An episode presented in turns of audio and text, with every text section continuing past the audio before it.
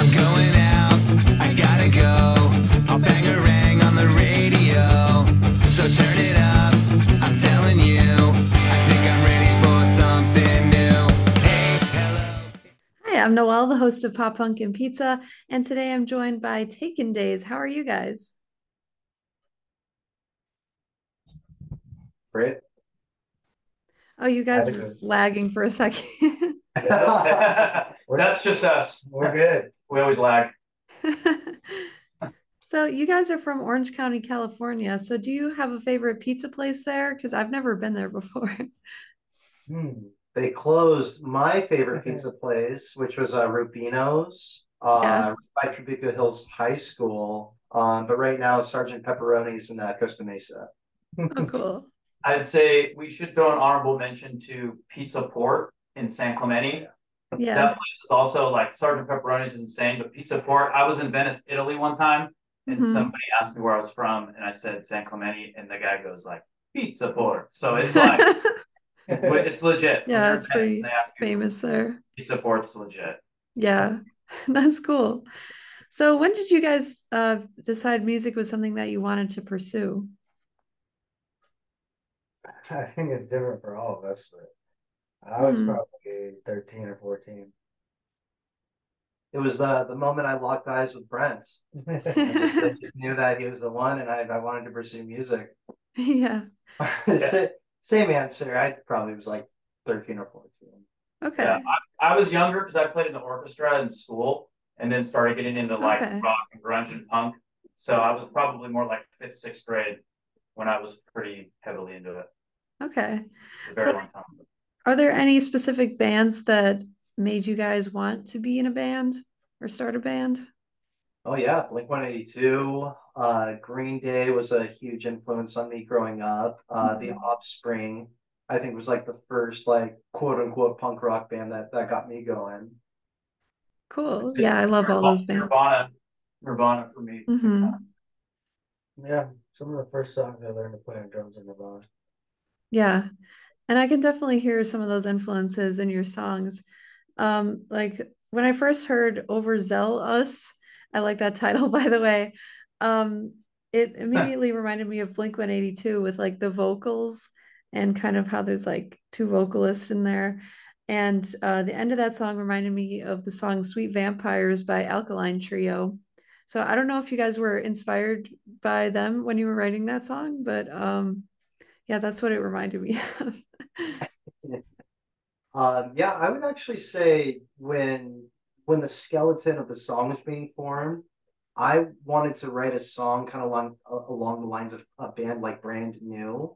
And Okay. then in, we went into the studio, we had tried out those original ideas and had swapped around um, some of the ideas. So the day that um, Brent had recorded it, he goes, Hey, we did some cool Taking Back Sunday stuff, and you need to come in here and, and do this stuff, or blah, blah, blah. So um, it, that was what was on my mind, the skeleton. And I think Brent got kind of got like the Taking Back Sunday influence uh, Okay, for that too.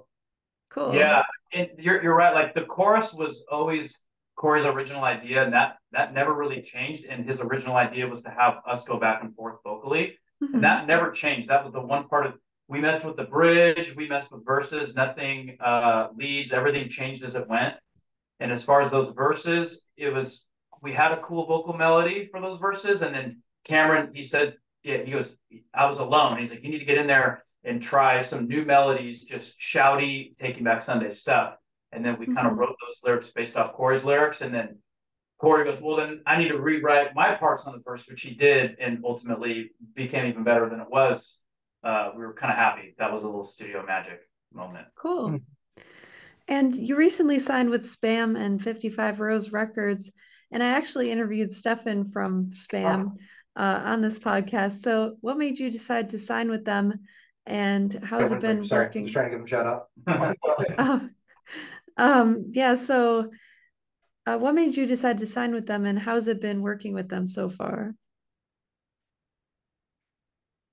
Uh, so it's it's been great. We were previously on Wiretap Records, which I'm sure you're familiar with them, Mhm. which was a huge honor for us. Um, we ended up uh, meeting John and everybody through 55 Rows, which is a new label. uh, through a media company called Dorothy House that we were talking with and Imperium Rags Clothing.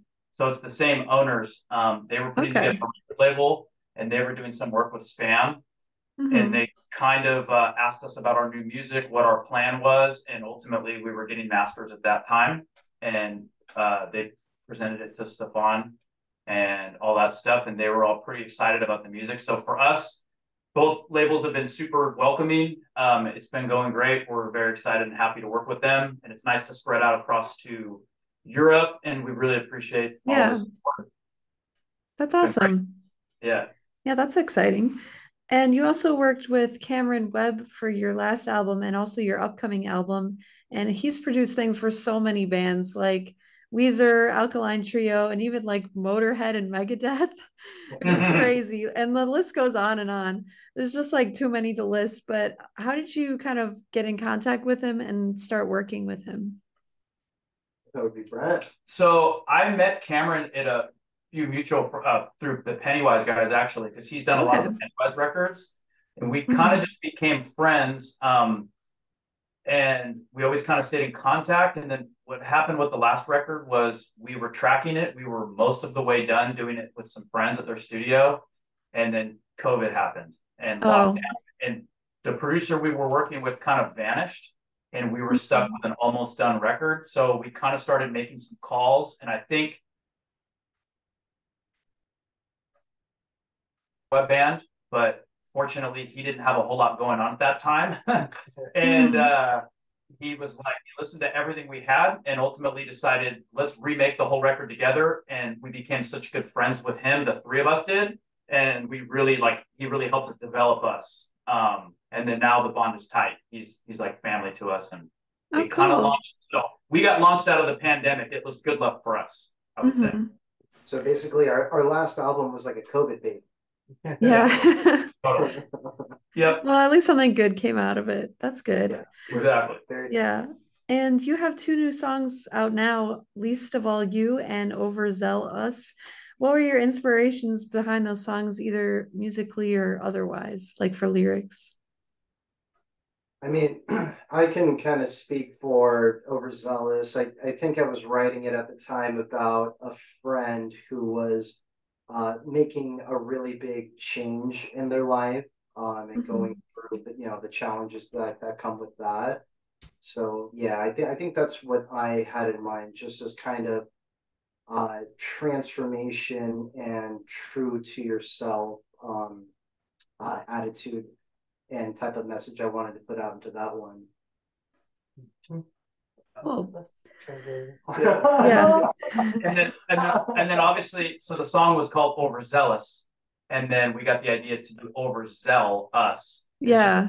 so you picked up on that a lot of people don't get it so congratulations Mhm. you nailed Yeah. it Yeah, there's lots of- Yeah, I like the play on words. yeah Yeah.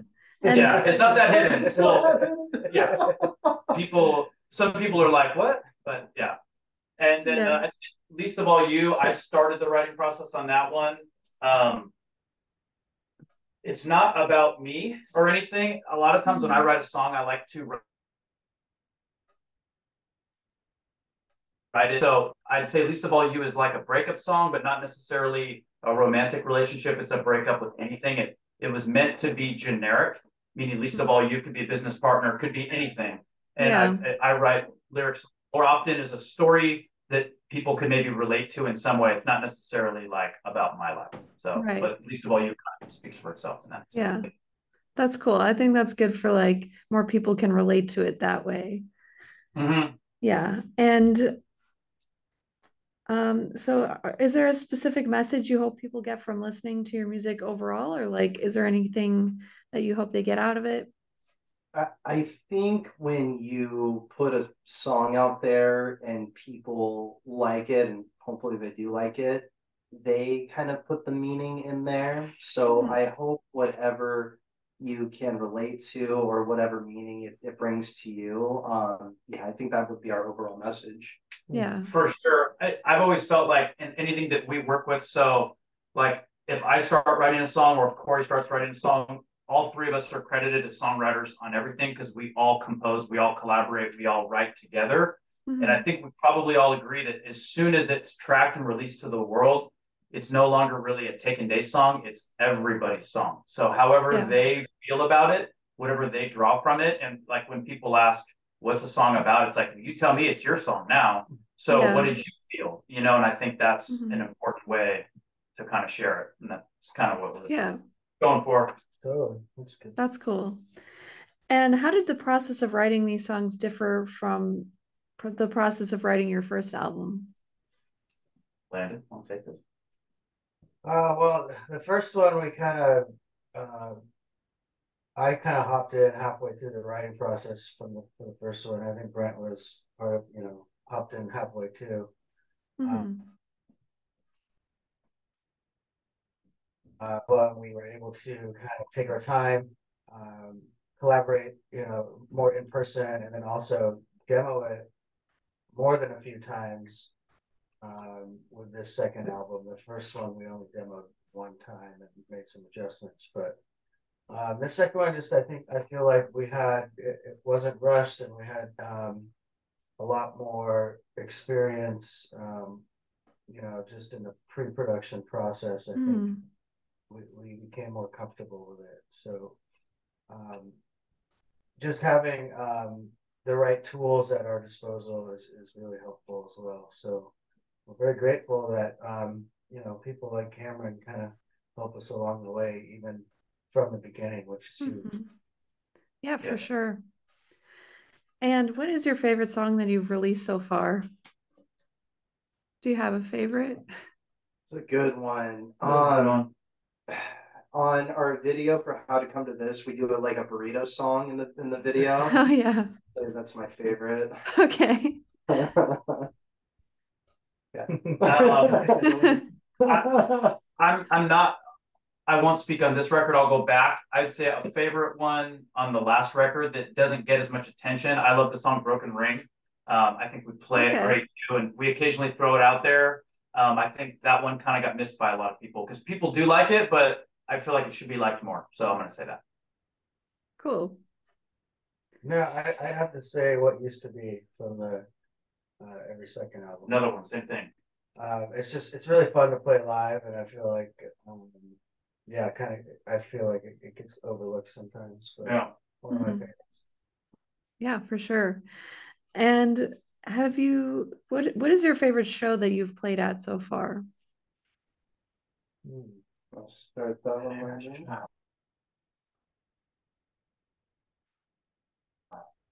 No, There's so many. We've opened open for so many legends. I, Um, I there's a would lot of good ones. I always like it's it's not usually like the size of the show or who we play with. I always think back, oh, how was the sound or how did we play? Mhm. And for me, I think one of the best we've done was at Garden Amp, I think, um, a couple years ago, maybe 18 months ago. Um, Okay. That, that was a really cool sound and setup, and um, was that Mass? uh, I think so. Yeah, Yeah, it was Mass. yeah it was- it was- that sticks out in my mind. You know, Cool. I think we just did a weekender run two weekends ago, and we played in Bullhead City at like a dive bar with some friends and a metal band, and Oh, I think nice. we had like a 45 minute set, no rush, uh, for a floor show. The sound was great, and I think we played super well. So to me, again, yeah, it's more like our performance, you know, and it doesn't matter to me if 10 people love it or a thousand. Uh, Yeah. as long as people are enjoying it and we're playing well, then it's cool. So that we just a recent fun show was pretty cool. Yeah, for sure. I Oh. yeah. Go ahead. No, I'm sorry. Oh, uh, for me, it's any show I play with Landon. They're all like, Yeah. So the soon to be best one will be Friday when we play again. That'll be that just keeps that'll be my next favorite. yeah. Yeah. Or are you guys drinking liquid death? Yeah. Of course. Yeah, because Yeah, they I love pay us, or they're about to start. Do they sponsor you? Because they want to pay. yes, they've been Yeah. they've been thinking about it. So maybe this will push them over. yeah, hopefully. Please sponsor them. Please. So, uh, if you could collaborate with any artist or band, who would you choose? Hmm. questions? Uh, I mean, I've said this in an interview before, but probably Davey Havok of AFI, but mainly because I, I want to be best friends with him. Yeah, definitely. That'd be cool.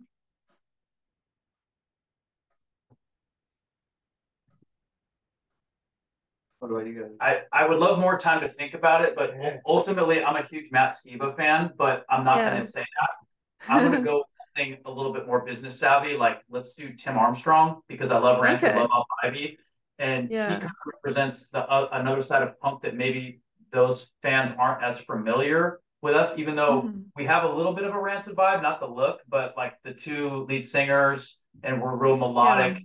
Uh, no ska, but I think it'd be cool to maybe do something with Tim Armstrong that got a little raw street punk ska vibe, but our style. I think that'd be like a cool presentation. So I'm gonna go Yeah, I think that. that would be cool. It would yeah. be. Good Yes, answer.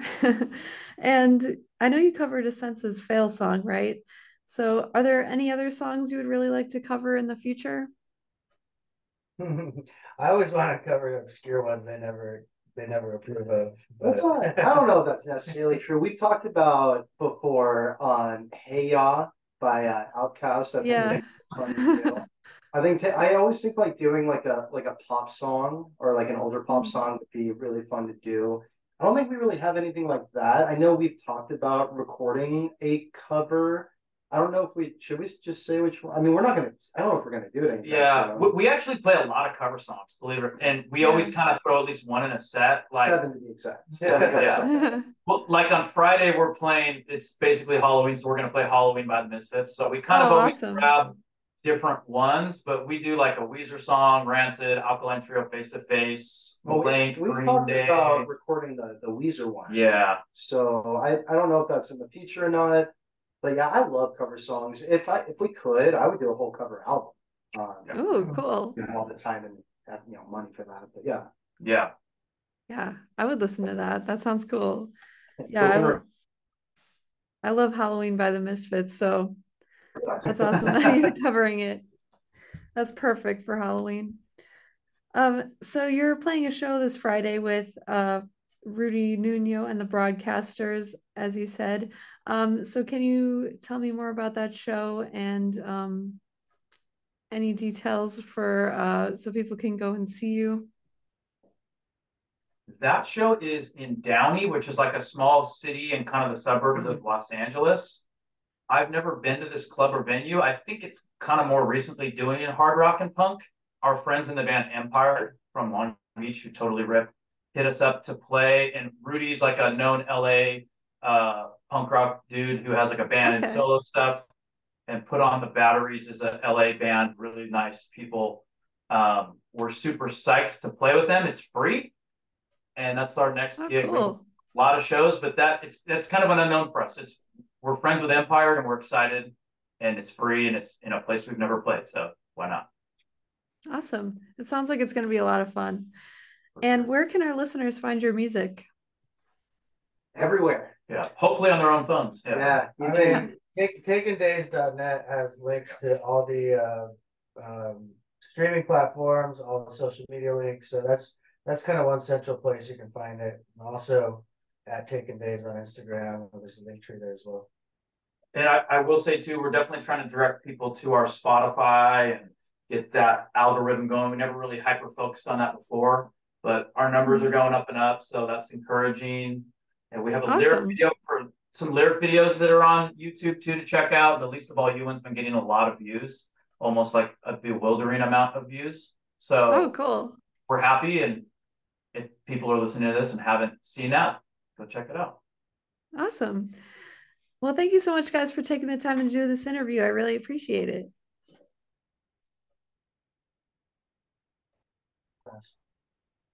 Uh, I think you cut out for a second. Oh yeah, Yeah, I think thank, so, thank you for having us. We're excited and uh, really happy and an honor to be on your show. And we have the one dog with us. Oh, that's so cute. Yeah. What's her name? That's Bali. Oh, There so cute. Whose dog is that? Which one? That's Of... my this is my dog. Okay. We're big animal people. We all have a lot of animals. Yeah. I don't have any dogs. I just have a turtle. Oh, there you go. Oh, I've been wanting to get And a some fish. Oh, really? What's your turtle's name? Fire. Because he's got like an orange belly and it's got kind of like a fire pattern on it. Oh, that's pretty cool. yeah. That's a box turtle, right? No, he's a painted turtle. Oh, painted turtle. So okay. yeah, Wow. he's kind of like an aquatic turtle. Oh, nice. Yeah. I have a red-eared slider, Oh, cute. the water one too. Yeah. Yeah, I love turtles. Uh, All right. Yeah. Well, I've actually owned turtles mostly my entire life. Oddly enough, I've had tons of turtles, which is That's, a weird. that's, That's a weird fact. Fun fact. Yeah, I love turtles. Yeah. Uh, well, thank you guys again. This is all right. Cool. Thanks. It's nice Thanks meeting you guys. Us. Yeah, of course. Right. Thank you. Hey, hello. It's nice to meet you. Hey, come in and have a slice of pizza. Hey, hello. It's nice to meet you. Hey, come in and have a slice of pizza.